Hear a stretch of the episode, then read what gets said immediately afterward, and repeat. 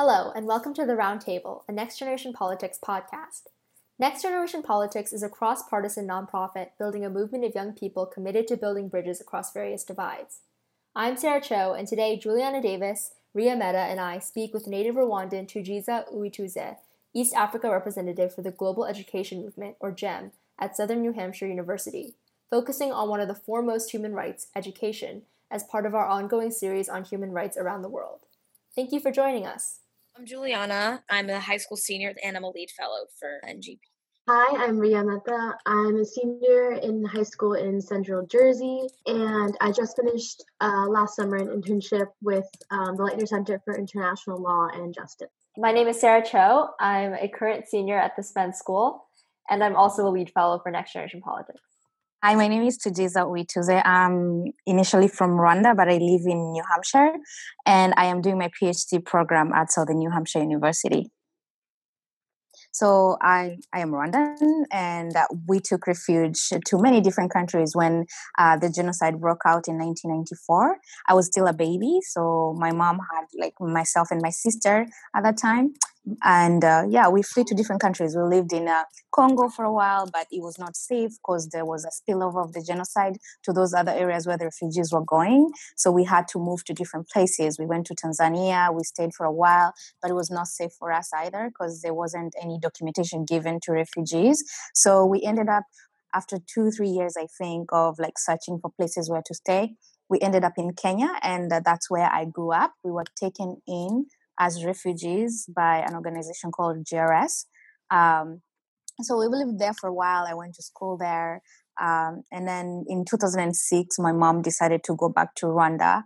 And fortunately enough, we were able to claim our citizenship, and we were allowed to have identification and stuff like that. And I was able to enroll into high school, and until now that I was able to leave the country and come to the US. But that's just a general overview of my journey through that. When I addressed the topic of human rights, I think I've never even looked at it in the perspective of my country because when I went to Rwanda, I already claimed citizenship to be Rwandan. So I was more of a citizen and less a refugee. As a society, we've turned a blind eye because maybe we don't know what to do. Maybe it's too overwhelming for us to even fit into our own minds, or we're just bystander and we don't want to do anything. There's so much more we can do for the different societies around the world, seeing if we can help the refugee community or the displaced community be self-sustainable.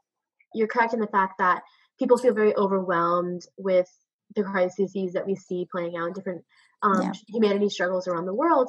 And I think one aspect of that is that not just governments, but NGOs and organizations such as those feel hospitals much financial aid, but just money, is obviously not going to solve everything. And what, in your experience or your opinion, are other ways that organizations or the government should go about helping refugee camps? And if you want to talk a little bit more about your experience in these refugee camps, coming from the background of being a Rwandan.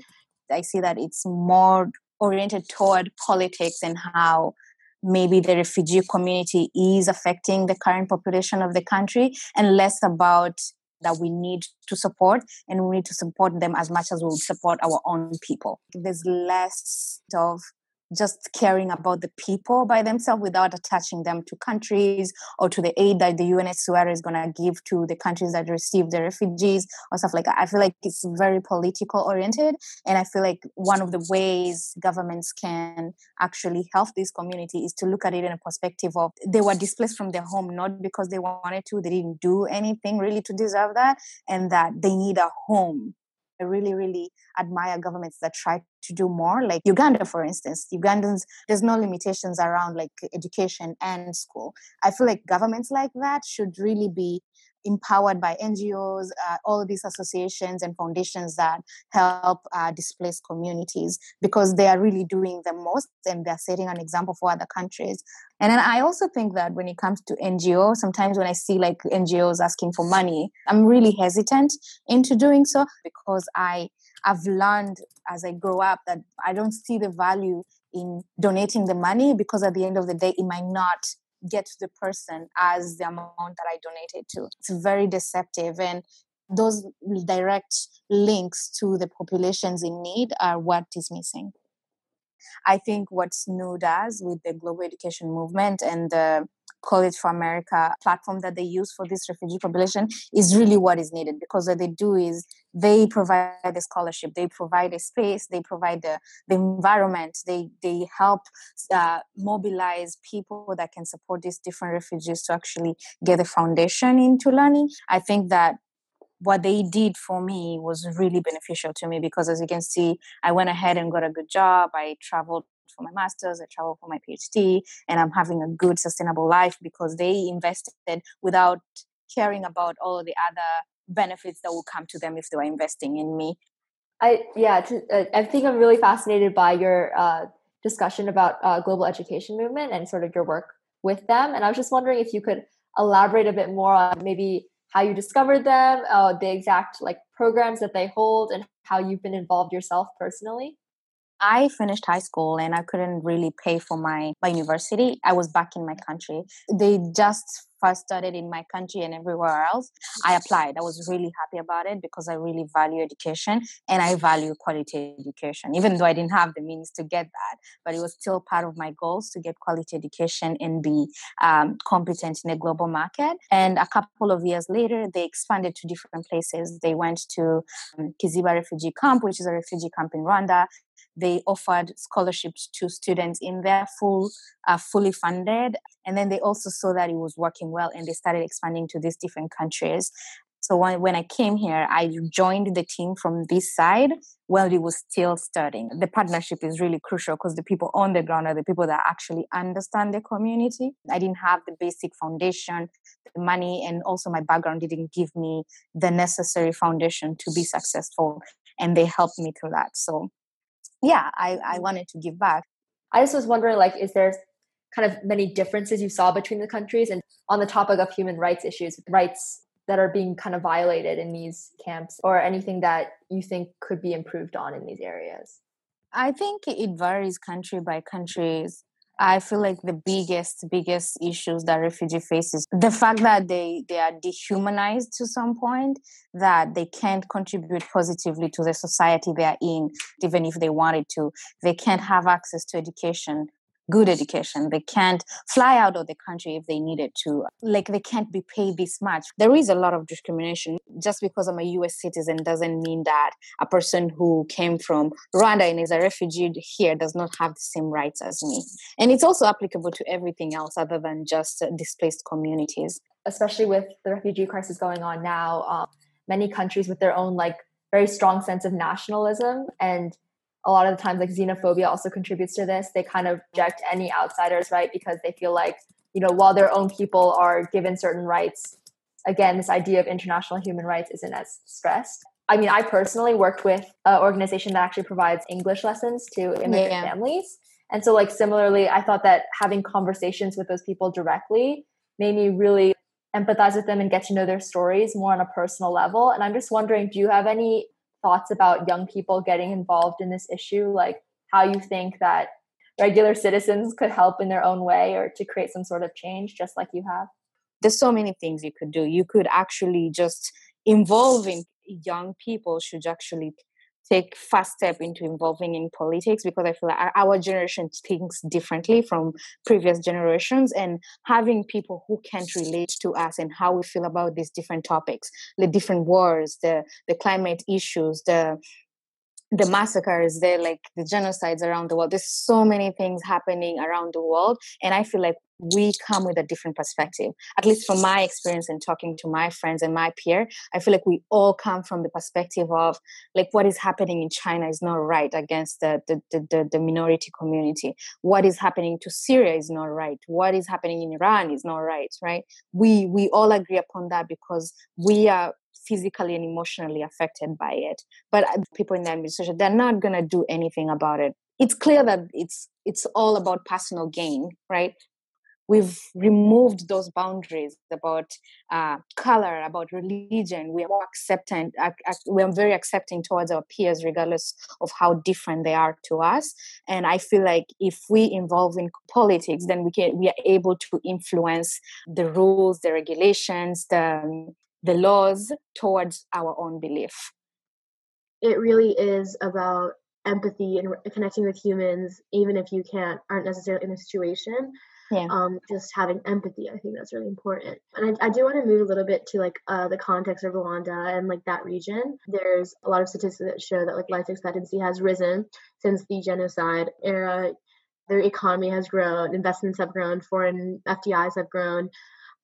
And I think it's quite a stark example because a lot of countries coming from an origin of unstable rule of law and coming from an origin of such heavy conflict are simply unable to make those kind of strides. Do you believe that Rwanda is a success story and that we should model it in that way? What do you think culturally, socially, politically made it have the atmosphere to build up to that? Before I moved back to Rwanda, I didn't have an ID. I didn't have, so without an ID, my mom couldn't work. I couldn't work. I couldn't access education there. We had to go to school in a hidden manner. So we had to falsify documentations for me to go to school. And we were always running and watching our back because we didn't want to be caught by the police. And I lived like this for 6, 7, 8 years. My mom decided to go back home because we were too grown for her own good, because we wanted to go to university, we wanted to go to high school. And she saw that there was no pathway where she was going to be able to get us into these different schools successfully. And she never went to school either. And I love that she believed in education. So we went to school, everything was normal. There were so many things that were different from how we lived in Rwanda. But the fact that I was able to have an identity and a place to call home and a sense of belonging to a particular community, that was something I never had before going back home in 2006. That was enough for me. I never really looked past the country provided that. And the country grew in front of my eyes, quite literally. I would see a road somewhere where there was no road at all. I'll see housing in places where there was no houses. Now, the government does that. They invest in youth. They provide opportunities for youth to grow and also just to have a more sense of belonging in a community where that we are one. There's no difference between us, right? And I feel that's how they've been successful in actually being able to move forward with the development that they're doing. Of course, it's different. It's not the same as the US. Were there some backlashes? Yes, so many of them, from the people themselves, from outside communities, from people who were part of this community during that time, and they have a different perspective or a different narrative of how things should have happened. So I think that people will always think about other communities and other things in terms of their own perspective rather than actually coming from the other side of the story. Share anything that maybe you've attained through your experience, maybe misconception you've kind of noticed, maybe portrayed in the media or something that a lot of people wouldn't know about the refugee experience. Is there anything you'd like to share with some of our listeners pertaining to that? They are amazing people. And I am talking about not just one community or two communities. They are smart people. If you were to remove that refugee status and put them in a community with other people, you wouldn't tell the difference. And the fact that as society, we try to differentiate them from other people or those that we think are our people is just not correct. It's really wrong. It's ethically wrong to do that. On both of my trips to Kakuma and to Malawi, my mind was blown because I was supposed to offer a coaching academy for coaches there. And when I was planning for it, I was like, oh my God, they won't know this. They don't know this. They don't have this. I was really underestimating how much they can do and also underestimating how much knowledge they had. And to me, that was a really big shock, because I realized how biased I was, despite the fact that I actually have the experience of being a refugee. And I know myself that I was a really smart girl when I was in school, right?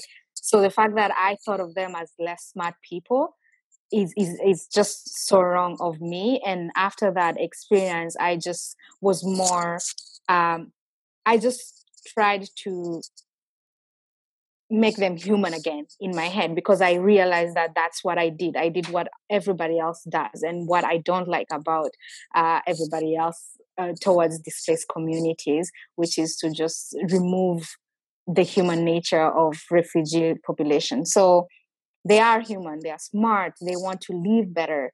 They're not going to come and just cause wars or be or whatever it is that we society want to attribute to them for, because they're human beings. They want to progress. They want a better life. They want success. There shouldn't be a difference between all of us. That's what I would say. That narrative or the stereotype of they are less human than us is just not true. And maybe you would want to go there to be able to actually understand that.